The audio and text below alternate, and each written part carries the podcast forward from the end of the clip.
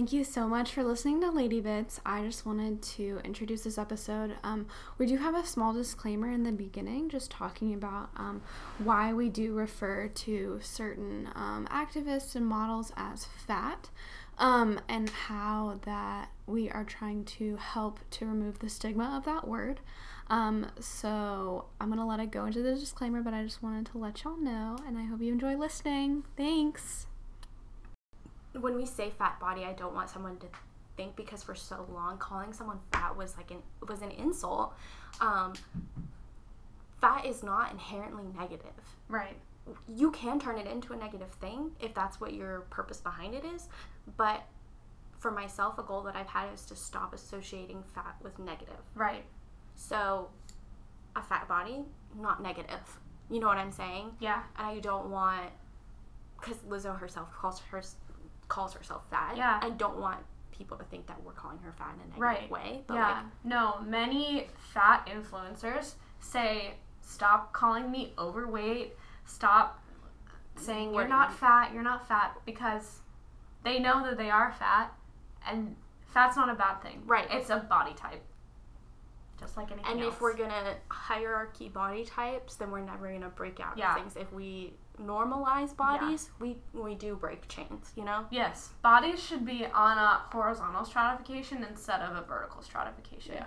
So if you stratify bodies from like thin at the top and fat at the bottom, that's where all the problems lie. Right. If we stratify bodies on a horizontal plane of like these are all types Equal, of bodies, they're they're, equal. Yeah. Um that's the way that we should try to change our thinking to Yeah. think like. Which takes practice. I like constant practice. And takes knowing knowing yeah. quote unquote knowing people or seeing people or being friends with people Right. that have different experiences than you. Hey y'all, welcome back. My name's Marissa, I'm Madi. and welcome to season two of Lady Bits. Woo! Yay! Okay, so I wanted to give a brief recap of what um, Lady Bits is all about. So, Lady Bits is a podcast about sex, health, and everything else. So, we're honestly just going to be going over all kinds of different topics this semester. Um, if you come into the Women's Center, we can give you a little flyer and you can see what we're we're working on. But um, we're really excited about season two and getting everything ready. And I'm really excited to welcome Madi onto Lady Bits. Thank you. Do you want to introduce yourself a little bit? Sure. Um, my name's Madi. I'm a senior psychology major. I've been working at the Women's Center for, well, this is my second year now. Um, and I'm really excited to be on the podcast because I'm a big fan of it. Um, and I'm also just excited to talk about all the things that come along with this whole experience of being a lady. Yeah. or being anything in the world. Um, and so I think that what we're going to talk about is really interesting and also really important. Um, and I think that not enough conversations about these issues because they're a little messy um, happen. So I'm really excited. Yeah, definitely. So we're really excited about this episode because it's something that um, I think both of us have had a pretty intimate um, relationship with over the years. Um, so today, our episode is called Lizzo and Lemon Water Ooh. Examining Diet and Wellness Culture. So, um, I think it's probably good to start with the definition of diet culture. Yeah. So, um, Christy Harrison, a registered dietitian and master of public health, defines diet culture as a system of beliefs that worships thinness and equates it to health and moral vi- virtue, which makes you which means you can spend your whole life thinking you're irreparably broken just because you don't look like the impossibly thin ideal. Promotes weight loss as a means of attaining higher status, which means you feel compelled to spend a massive amount of time, energy, and money trying to shrink your body, even though the research is very clear that almost no one can sustain intentional weight loss for more than a few years. It demonizes certain ways of eating while elevating others, which means you're forced to be hyper vigilant about your eating, ashamed of making certain food choices, and distracted from your pleasure, your purpose, and your power. It oppresses people who don't match up with its supposed picture of health, which disproportionately harms women, femmes, trans folks, people in larger bodies, people of color, and people with disabilities, damaging both their mental and physical health. So I think that definition is like super comprehensive, Yeah. and I really like it because so much of it has to do with um, like the thin ideal. Yeah. Um, I think even in our culture now, we experience the like fitness culture ideal of like the big booty and the like teeny, teeny, teeny waist. Yeah. Um, and that's just a type, a body type that's come into fashion essentially. Just like we have, we have trends in fashion, we have trends in body types. Right, because like in the 80s, the trend in fitness was to be very thin, and you Mhm. had exercises that were aerobic based. Like my mind just flashes back to like the Jane Fonda Yeah. aerobic exercises, and so like that was it, and that was fitness. But now fitness is a trend of like making your booty big and Yeah. slimming your waist. So what do you do? You're now your fitness is involving weightlifting and crunches and whatever. Yeah.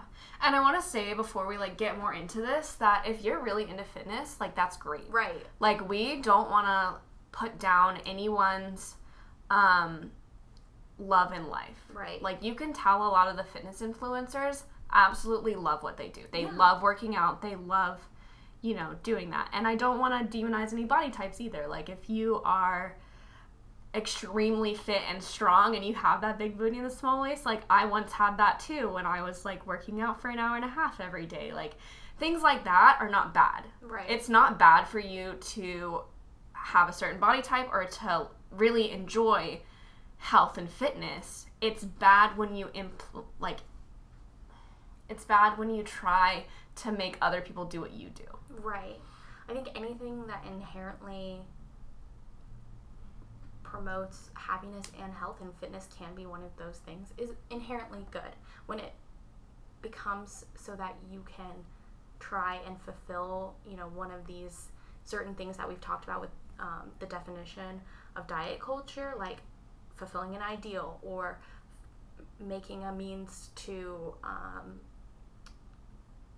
mitigate your shame about what you've been eating, I think that's when it becomes a problematic behavior, not something that is really fulfilling. Right, definitely. Um, so I think each of us have a different way that we've been affected by this definition. Um, I personally um, have been affected by diet culture as like a teenager with an eating disorder. Um, and you know, I'm still affected by diet culture every day. I think that actually, as a public health major, I have a lot of classes that I have to go into that are harping on this obesity epidemic Right. or this BMI or weight loss. All of those things are something that I feel very affected by in class every day. Yeah. Um, I had to watch the movie, the documentary Fed Up, which I don't recommend. Um, about it's about childhood obesity, and unfortunately, it's extremely triggering for anyone who's gone through um, problems with food because they demonize certain foods. right. And I ch- was tearing up watching this documentary because these kids are just fully shamed for the way that they look. Right. And people try to say it's out of health, but obesity is affects your health as much as things you cannot change. Right. Your gender, your family history, things like that. Obesity is not a cause, it's a risk factor. right. And I think a lot of people, um, especially in the health industry, try to promote this idea that like obesity causes this. Well, Right. no. Obesity is a risk factor just like anything you can't change. Right. I mean, I think something in psychology that we learn is like you have to be very hesitant to say cause because a lot of experiments do not actually prove causality, they prove correlation. And so, you know, obesity can be correlated with difficulties related to health, right? We know that. It can be correlated to that. Is it the only reason? No. Yes, exactly. Um, also, I learned from a dietitian who makes YouTube videos. She's very knowledgeable. Her name is Abby Sharp.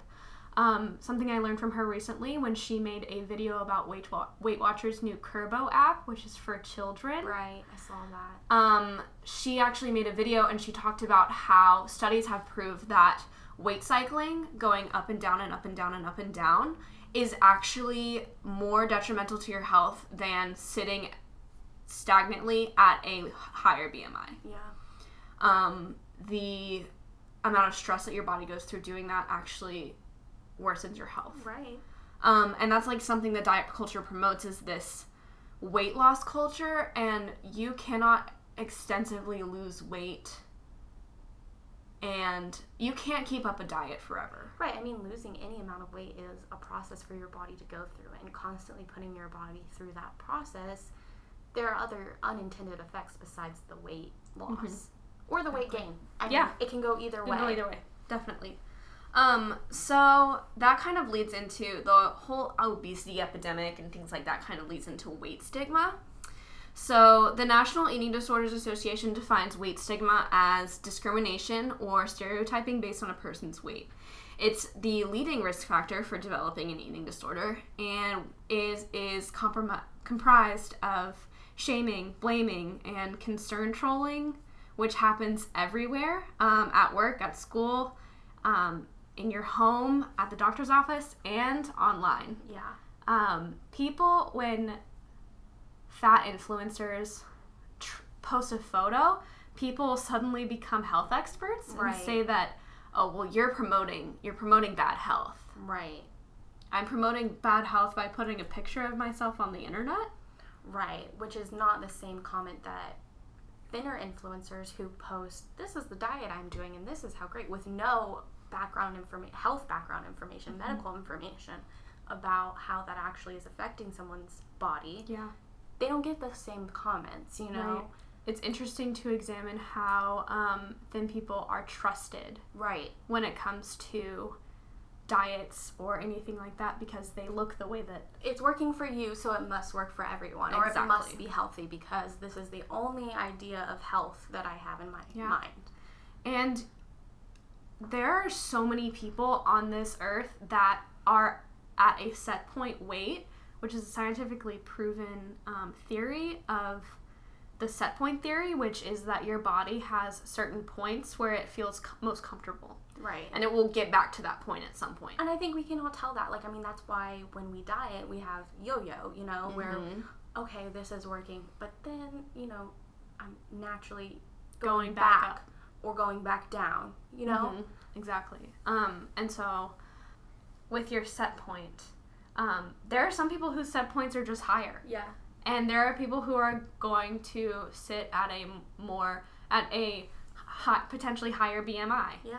Um, and honestly, like there just needs to be more research into how, um, into people that are consistently exercising, eating healthy, but are at a higher BMI, which Right. isn't a proven science. It is a bad, bad science, and actually is extremely outdated because simply the ratio of body weight to height is ridiculous. and it takes into account literally nothing. right, because, like, I think, and this is, like, a good example of male insecurity and how, mm, like, people who Mhm. identify in masculine ways can be affected. Um, like, I know from close friends who are male, like, who are muscular, who have high BMIs because they're so muscular, but then it's translated as a negative, you know, because Mhm. it's affected by that. But there's no, like, a- yeah. there's no adjustment for that. It's Exactly. Just, it's just one thing. But Yeah. things are rarely one thing, you know? Exactly. So, um, research shows that healthcare providers, when talking to obese patients, tend to provide them with less health information, spend less time with them, and view them as undisciplined, annoying, and non compliant with treatment. So, I actually saw my roommate was watching Dr. Pimple Popper on um, Hulu the other day. And there was a woman on there that had a really rare skin condition that affects your sweat um, glands Yeah. and she was told by doctors that it entirely had to do with her weight and the fact that she was fat. Hmm. And she was like, I've had this condition since I was eight years old. I wasn't fat when I was eight. Right. So there is, again, the medical field, the health field, are really promoting these stigmas and these stereotypes and not providing health information to people just because they're overweight Right. or be, or they attribute all of their health problems to being overweight right. To which is thing. yeah which is entirely just truly against the hippocratic oath which they take um, which says do no harm and some people have to go to multiple doctors before they can get an actual diagnosis just because they're overweight Right, which is unfair. I mean, we wouldn't. The thing about it is, if weight is what's causing that, then how come when a more thin person goes to a dermatologist, that's not what's being told to Right. them? If weight is truly the issue, then you have to evaluate it the same for every patient, no matter how they physically appear. Yes So if we really believed that, then every time you went in, you would be asked, you know, your weight would be assessed in how it's affecting your skin. right But that's not true. It's not. Um, so attention is given to weight control. Attention given to weight control has skyrocketed in the recent years, ingraining words like BMI, obesity epidemic, and diet into our no- national vocabulary. Since the rise of national obesity prevention campaigns, the incidence of weight stigma has increased by about 66%. The research is clear overemphasizing weight can encourage disordered eating and have counterproductive effects. Right. Which I know you have personal history with. I do. Um, when I was 17, I came out of a really bad um, family situation in which my stepmom was making me do excessive amounts of exercise. Um, and so when I got into a more positive environment, I gained a lot of weight. Um, I gained about 15 pounds in probably five months, which is in the opposite direction, not a great sign Right. Weight gain of that much in that little time is also a sign of like problems like overeating, which is a problem Right. in general. Um, so I went to the doctor for a physical, and um, the doctor came in and asked me point blank, "So I've why have you gained so much weight?" Yikes. Yeah. Um, and so that was really damaging for me in a lot of ways. Um, from that point on, I did a lot to kind of. I was way more conscious about the way that I looked. Of course. Um, and it did throw me into um, patterns of disordered eating. So I um, kind of identify with two different words. Um, learning more about it, I identify with orthorexia, which is um, the compulsive need to eat only healthy foods. Um, as well as um, I also had binge eating disorder, which is basically where I would eat um, as little as possible or like Right. only healthy foods as possible during the day.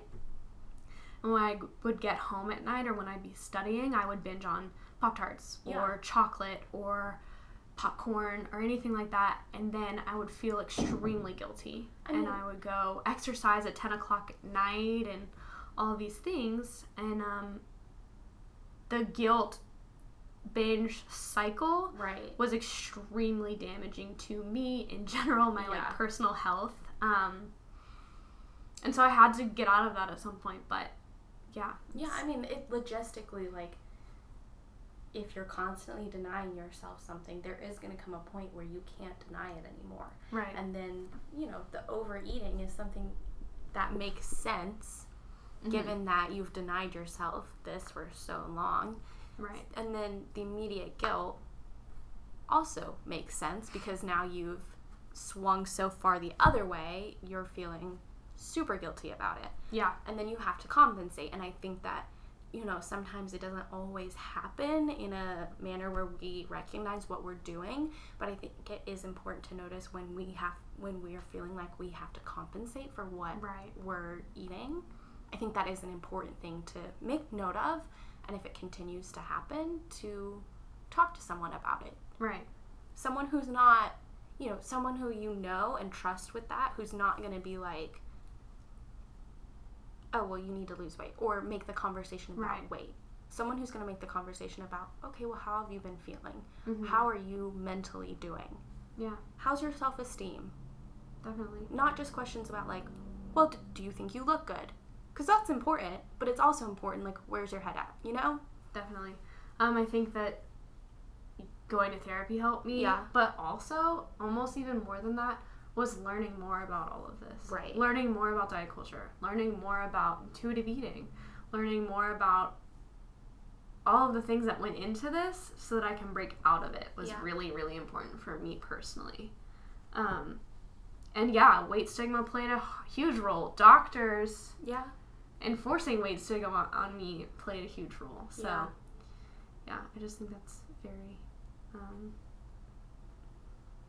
pertinent to the subject. Um, Madi, you have a little bit of an experience with this as well, right? Yeah, I do. Um, this summer, I went to the lady the doctor, which is always fun. Right.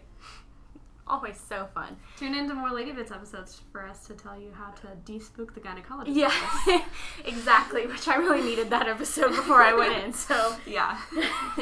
um, but so, you know, that alone can be intimidating. And then um, I've always had an irregular period since the time I started my period until um, I went on to birth control. I've had an irregular period. And I really just went in with questions about, like, is this normal? What information do you have about this? And, like, what what are the steps that I need to take? Is there something I can do? And um, she immediately was like, you know, you might have PCOS, blah blah blah, but what you should do is lose weight. And that was there was no information about why irregular periods can happen. There's no education about anything about like what can cause your cycle to be irregular, what can cause your cycle to normalize. A lot of that ties into hormones, but that was not the conversation we had. It was just, we'll just lose weight. And there was profoundly what stood out to me was that there was no discussion of how to healthily lose weight. It was up to me to decide how to lose weight. And for me, you know, we had a conversation outside of the podcast about that. For me, immediately went to negative places and mm-hmm. places where I'm like, oh, well, I can lose weight really fast by not eating, which is what I've struggled with in the past. Yeah. And that, you know, that conversation impacted me all summer because it suddenly put the lens on me to only look at myself in the way of weight. Right. And even when I lost weight, and I did, it was because of this very unhealthy reason and not because of this positive reason of like, well, if I lose weight, then maybe my period will regulate itself. But looking back on that, was that the reason? Like, there was no, why do I need to lose weight? Like, there's no explanation. It's Yeah. just, just lose weight. Yeah.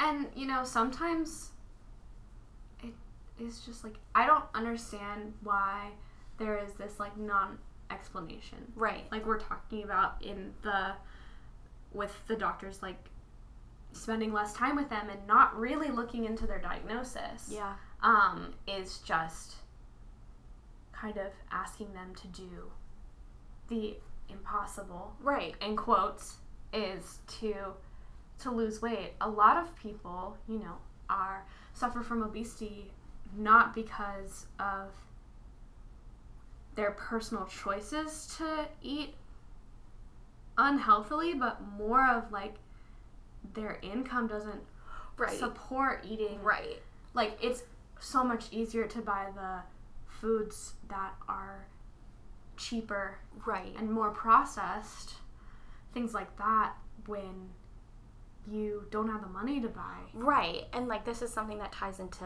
wellness is Right. that, you know, and I think um, it's a an important piece of the conversation that's o- often missing is I would love to eat salmon and broccoli and Brussels sprouts and kale and I would love to do all of those things. Financially, do I have the means to eat that way? No. right And when we talk about losing weight in that way, and when we talk about how wellness and health are only in regards to eating, only in regards to your exercise, only regards to the way that your body looks. that speaks to a huge level of privilege. Right. That means that we're saying that people who don't meet those levels of things, then they can't be healthy. They can't practice wellness. And I don't think that's true. I don't think that's true either. I think that there are many ways to practice, you know, being a healthy person Right. that are outside of. I mean, it's great to eat whole foods. Like, it's great to eat, you know, fresh Right. produce, things like that. But we have to recognize that some people just don't have access to it. It, they don't. And not even an income level of, but like where you're located in the world Right. affects those things too. Food deserts, Right. things like that. People who only have access to foods at a convenience store.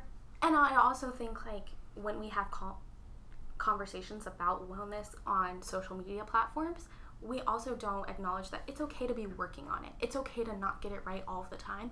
And I will tell you that none of those people who are saying that they're eating perfectly all the time are actually eating perfectly all the time. Yeah. It's just not possible. And that's okay. Mm-hmm. It's okay. Like, I just, the conversation should be a big hug. It shouldn't be a shaming Correct. Yeah, lecture. you know? definitely. Definitely. Um, Madi, did you want to get in more into wellness culture a little bit? Yeah, so we can talk about wellness culture. Um, there's an interesting article that I sent to Marissa over the summer called "Smash the Wellness Industry." It's a an opinion piece, which is important to point out because you know there's no journalism going into this. It's just an opinion piece, but it's written by Jessica Knoll, and um, I just want to point out that it's important to note that wellness is not inherently negative, but when it's tied into things like weight and food consumption and it gets into a negative component about that and it becomes restrictive, then it becomes negative. Um, and wellness isn't just about exercising and eating, it's about your mind, your mental health, your social health, your relationships. Wellness can Right. be very broad. Yeah. So, focusing only on food and exercise right. is not the full piece of it. We you know? um, learn about the dimensions of wellness in like our basic health classes, Right. Um, to start the public health major. So, like knowing those things, but almost still being taught that physical and like dietitial health Right. health are the big two Right. is so damaging. I think. And it's like the only way that we express wellness sometimes is in that way of like, well, I've been eating really healthy or uh, I've been working out a lot. Yeah. But then the parts that are not expressed, the mental component of that or the social component of that. I know when I was really into like being hard on myself on what I was eating and working out all the time, close friendships pushed away. Like Yeah. I pushed away. So my social and my mental health was not that great. Yeah. Um, I can also say that when I when my mental health and my like social health actually took a decline when I had a really really bad semester, those things came first. Me Right. taking care of those things, so I stopped working out. right.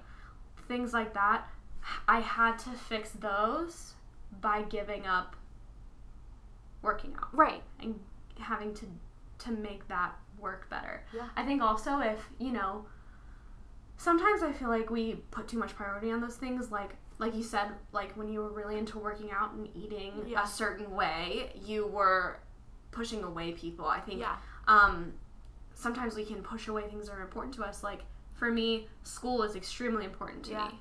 If I am working out just because I want to fix air quotes fix my body Yeah. and I'm putting aside schoolwork, that's a problem. Right. And I think, like, you know, going into talking about wellness, a lot of the time, it takes a lot of time to achieve those things. To practice yoga an hour a day, that's a lot of time that a lot of people who are working, who are students, who are mothers, fathers, don't have that extra time. Yeah. And so getting it in whenever you can is what's more important rather than holding yourself to a standard Right. of presenting a type of lifestyle that looks like wellness but is actually void of anything well Right. you know Yeah. um, and so that's kind of what her article um, talks about and like i think one of the most interesting parts of the article for me was that many women to women conversations revolve around diet or body Um, so, what we're eating or how our bodies have been changing, positively or negatively. Um, and she points this out that, you know, it's not so much for men the same case. You know, men are more likely to engage when they're talking to each other about um, a sports game or something else, you know? But for us, because wellness culture and diet culture centers around the female body primarily, it gets into that's all we talk about. Right. Um, and I see this not so much in my personal life with my friends, but with older women, um, especially. Like, I find that to be like what I overhear, like my mom and my aunt talking about, Mhm. or my mom and my grandma talking about, which is not the only thing we have to talk about. we have a lot to talk about. Um, and then mm, Jessica Knoll in the article kind of traces the adoption from the diet and how the diet industry kind of adopted wellness. Um, and so, like, we see, like, with fit teas and other protein powders and whatever insta like the vitamins that Instagram influencers are always selling like those types of things inherently look like diet culture but have been adopted into wellness Right. um yeah I think that pretty much sums up that bit of wellness Yeah. It's almost camouflaged. yeah It's like diet culture camouflaged by this like health, wellness kind of thing that um, we find a lot in just what we put on our Instagram feed. right Um, and so, kind of speaking of that, we're kind of going to trans- transition into how to reject diet culture in your daily life. yeah Um, so we, you know, came up with about five different ways that we personally do this, but um, you know, I encourage you to find your own ways. What works this, best for you. what you. works best for you. You know, so um, our first one is refining your social media feed. So unfollowing people who are your typical hashtag body goals. Yeah. Um, or make you feel insecure about your body type or your eating habits. yeah So unfollow those people that are just that you look at and you're like, that might feel shitty. For me, it's like unfollowing people whose body is not at all, unless I went through extreme measures, attainable. You yeah. know? Like, Like- I personally I like for lack of a better phrase, keeping up with the Kardashians. Yeah. But I don't follow any of them on social media. Right. Because I know that their bodies are surgically altered. And I don't want to have that in my brain of like, wow. Because it's inevitable to see someone and say, wow, I wish I looked like her. Right. But you have to try to get rid of that in your own mind. Right. You have to try to be like, no, I like looking like me. And I think that you can find people that emphasize the things that you like about yourself and also find things that you Yeah. would like to work on. I follow a lot of people on Instagram who have similar body types to Yes, me exactly. that I love. I'm like, wow, sh- I think she looks amazing. right. And then I'm like, why do I not think I look amazing? Right. I look very similar to her. like something that Lizzo says, if you can love Lizzo, you can love yourself. And I think that that's not about accepting a fat body. That's about accepting the love that you turn on to others, turn it back onto yourself. Yeah. Yeah. And yeah, I mean, we have this little list Yeah. of people that we are interested. Lizzo is one of them. Yeah. Um, Of course. you know, that tweet that's going around that's like, I really need to stop being insecure because I can't keep letting Lizzo down. like literally literally me. Which is so, like, almost so true. And I love having someone like Lizzo, like, so relevant in pop culture right now. right. Because she does have a fat body. And it's totally cool. And there's nothing negative about that. she celebrates it. She literally never puts herself down, Yeah. um, which I think a lot of people actually do in our culture, but they we just don't recognize it. Right. But she radically loves herself. And that's just something that I think we all need to try to incorporate even just a little bit in our lives. And not only is she encouraging of her self love, but she's also encouraging of every other person's journey to self love without having to make it a competition. Right. Which I think is so uniquely Lizzo and something we haven't seen before. Right, definitely. Um, another person that we have on the list is Shanae Alexander. Um, she's based out of New York City um, and has personally brought up issues with the wellness industry and as an influencer has t- spoken about um, how wealth influences wellness, how geography influences wellness, and I think that that's really cool for an influencer to talk about to have that Right. open, honest discussion about like a lot of the things that I do, I recognize are not achievable for other people to do Right. because it isn't cohesive with many people's lifestyles, yeah. um, which is why I included her on this list. Yeah. Um, I included a woman named Meg Zazone, and she is really cool because she is actually kind of part of that like fitness model culture. Um, Right. She still does health and wellness things, but it is not based on changing your body. Right. Um, she also um, started the hashtag normalize normal bodies, and she hashtags that on a lot of her posts where she's sitting down and you can see her belly rolls, Yeah. or where she's taking a picture and you can see her cellulite. Um, things like that is like m- making sure that things that all almost all women struggle with are in the like glamorized Instagram. Yeah. Um, and so that's something I really love about her. She has a workout program that I actually use that I really like. Um, it's called Hit 30, and it's really easy. You can do it at home. That's You awesome. can do it from anywhere you want, and it's not based on changing your body. It's based on, you know, making you feel stronger Yeah. and just making you more active. Activity is good for you no Yeah. matter what. Yeah. Um, I think that, you know, if you enjoy physical activity, any kind, Yeah. walking around with your friends, Yeah. you know, um, swimming, Yeah. uh, chilling in the pool, treading a little water, you know, things like that. And if you like, I personally like to listen to a podcast while I do whatever, or even just walking to school every day is a big thing. Right. Same. Um, and so I think that we should try to incorporate movement, but find something you love. right. Don't like. Don't go to or don't think you have to go to the gym and walk on or run on the treadmill for 45 minutes to accomplish your goals. Like No. no, make it fun, make it enjoyable. Like Take a walk around the block with your friends. and don't make it to a point where you can't sustain it. Keep it as something that you're like looking forward to doing. Right. I think that that's the best way to really enjoy movement and exercise. Yeah. Um, because I'm somebody who struggles with it. Like I don't naturally Definitely. like going Right. and doing stuff like that. So I think for for me personally, it's only fun if I'm having fun. Right. Definitely. I think that's honestly pretty universal. Right. Don't do something you're not having fun doing. Like if you hate to exercise, whatever. Like Like you're gonna move your body in some way. You're gonna get up and walk in some way right. today. Exactly. Like So. do what you need to do. Yeah. Um. So we both follow Iskra, which Yes, of is course. I love her.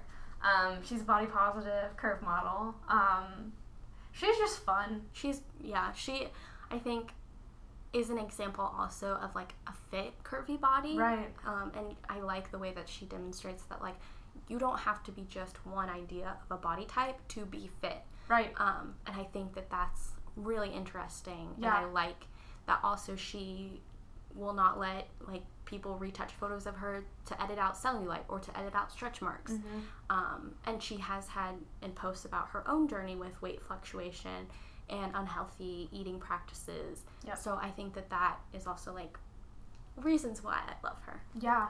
So, um, Brittany or Fitty Britty, she has a ton of T's in her Instagram name, but you can probably find her. Um, she is also um, she's more of an Instagram model than Iskra is. Iskra is like a signed model. yeah, Um, but um, Brittany has sort of the same. Um, she fills kind of a similar category to Iskra of like a fit, but also larger body taking Right. up space. And um, she has a lot of like workouts that she promotes and things like that. That um, it's nice to see someone who has a bigger body um, doing exercises and stuff because it's like okay I could totally do that too. Right. And I don't have to be this weight to like take a dance class. Or like it's not just only for becoming skinny mm-hmm. that we do exercise. Yeah. You know? She exercises because she loves it. Right. And she talks about that. She says, I'm not trying to lose weight. I exercise because I love moving my body. Which is motivational. Like for me, I'm like, that's awesome. Maybe I can learn to do Exactly. Yeah. Maybe I can find something I love that Right. much too. Exactly. Right. Um, I guess we'll just do like trust your body project. And Yeah. move on a little bit. And then like the last um, one of the other Instagram accounts that we have listed on here is Trust Your Body Project, which is which was founded by a, um, a dietitian, which is important because that means that they have a degree in what they do and have some scientific and medical knowledge behind what they're talking about. Um, and it was founded to talk about um, intuitive eating, which is. Do you want to explain what intuitive eating is? Yeah, intuitive eating is kind of a um, approach to breaking out of diet culture. Yeah. It's a way to retrain your body to choose. It's a way to retrain your body to choose what to eat based on your the way you feel, Right. and not the way that you think. right what So- you should eat Mm-hmm. so um, there's a lot of on that instagram account a lot of positive um, like motivational quotes and check-ins and mental health check-ins and i like having that on there because sometimes we forget to do those things or talk about those things Yeah, definitely. Um, so our second um, point on here is following people of all sizes. Um, diversi- diversify the people that you see every day. When you incorporate fat bodies into your daily life, you are less likely to stereotype them. This is something I'm still working on doing. I think that I still need to incorporate more fat people onto my into my life, into my social media feed. Um, Right. I need to incorporate more trans bodies into my Right. social media feed. It's easier to not fall into weight stigma if you quote unquote know someone that is fat. right Um, and it's actually shown that eat like knowing someone can even apply to like a celeb a celebrity. right Um, and so you can know people that way, and that way you can kind of break out of that like uh, fat phobia yeah that we associating in. fat with like negative things Right. Um, the third one is stop counting calories, macros, and throw out your scale. Exercise because you want to, not because you feel guilty, and no food is good or bad. right I think we fall into that a lot the good or bad food right mentality. It's like all food is food, your body is going to use it for energy energy, no matter what no matter what it is. It really doesn't matter. And, um, you know, like we were talking about earlier, exercise, do things you love. yeah don't do something because you feel like you have to because you ate something that you feel is quote bad Right. And if you're stressed out, you're not going to enjoy it. If Right. you don't have the time, but you're forcing yourself to go, the only thing you're going to be thinking about while you're there is how much you have to do and how much you can't like you can't focus on enjoying it or even getting to a place of enjoyment because you're so stressed out. So like Right. for me, I know I have to be not super busy and this is like a student yeah and working thing, but like I have to be in a place where I'm not stressed out about all the other things to go. Right. So that's okay too yeah admitting that it's too stressful. That's okay. definitely definitely um, i had to do that yesterday Yeah, i had to not go to the gym in the morning because i hadn't finished my work for the day there you go. i got up got dressed to go to the gym was gonna go and then i was like i cannot put off my schoolwork to go to the gym Yeah. so i went to the gym in the afternoon Yeah. because i got out of class early and i was like you know what i did want to go to the gym this Right. morning Let me honor that. I'm gonna honor that feeling. Also, I have time because I got out of school early. Right. My teacher let us out of class early. So I was able to use that extra time that I would have been sitting around or on my phone or whatever, Yeah. um, to honor the feeling I had in the morning. Right. Which actually felt really good. I super enjoyed working out yesterday because it felt like part of a productive day for me. Right. Um, and so, yeah. And then another, our fourth is don't put rules on yourself. You're only going to feel guilty if you break them, they can cause us to go back to those unhealthy habits we've worked so hard to break. Yeah. I think like this is a big one that I have to force myself to follow because I feel good with rules and I feel good when I can operate within the boundaries of something that I've made put forth for myself. Um, but then too far and too often um, those rules become really super restrictive and when I break them it's like I have to compensate and then I go back into unhealthy behaviors. And I think like inherently putting restrictions on yourself it only makes you think about the restriction. Right. So that can be really that can itself put you in a negative mindset Right. towards what you're eating or what you're doing to work out or whatever. So acknowledge that there are no rules. Yeah. You know? It's Yeah. what you can manage. That's all. That's the rule. Right, exactly. Um, right now, I'm trying to get back into a workout routine because I know that it makes me feel good to work Right. out. So, I at first put like rules on myself. Like, I'm gonna start with two days a week, then I'm gonna go up to three days a week, then I'm gonna go up to four Right. days a week. And while I do like to work out most days of the week, I'm still working on working up to that because those it's not easy when you're involved in a lot of things in Yeah. college when you have work and school and i personally am in a sorority so i have that and leadership uh, like obligations Yeah. um so i have to think about that and i've been doing good like i've been putting it back in my schedule and feeling good but i can't get down on myself when i am too tired to go to the gym in the morning Exactly. So I just have to like honor my body and honor my personal like it's not a problem to put a schedule for yourself. Don't beat yourself up when you don't. Right. It's When you- it's n- having goals is not the issue. The issue is when it's not a goal anymore. It's a it's a restriction. It's a law, you know? Yeah. It's like I have to do this. Don't punish yourself. Uh, yeah, exactly. Um, and the last one is comparison is the thief of happiness. If you want to change your body, you can, but don't do it with the intent of looking like blank. Um, do it with the intent of wanting to be stronger, wanting to have more energy, or honestly, just if you don't feel good when you're eating something. Like for me, I went through a point in time where different types of oils really messed up my stomach. Right. So, like eating french fries, while it was nice in the moment, it wasn't fun later Right. so things like that is like if you know bread doesn't make you feel that good it's not a rule that you can't eat it it's like i'm choosing not to eat this because it hurts me Right. Like the other thing, the other thing we were talking about earlier, um, was that you know sometimes we make choices because of environmental issues, and so like for me, I chose to eat less red meat because I know that there's a lot of issues with the dairy and meat industry and the effects that it has on the environment and the climate.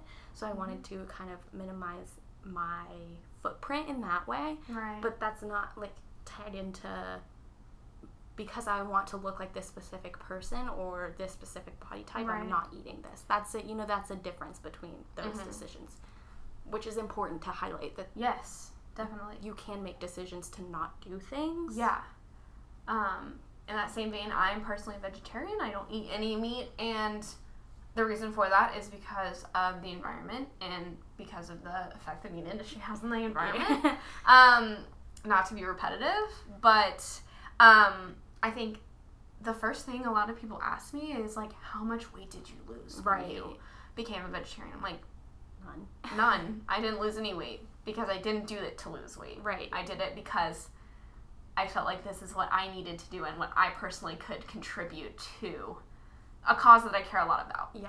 Um, and then, um, yeah, I think we have like really gone over the, we've really run home the exercise point, but yeah, like you can want to make lifestyle changes and not be feeding into diet culture. Really. Yeah. So, yeah. Um, but I think that is all we have for you guys today. Um, thanks for tuning in Yeah, to the chat. Um, and we'll be back in two weeks talking about something else.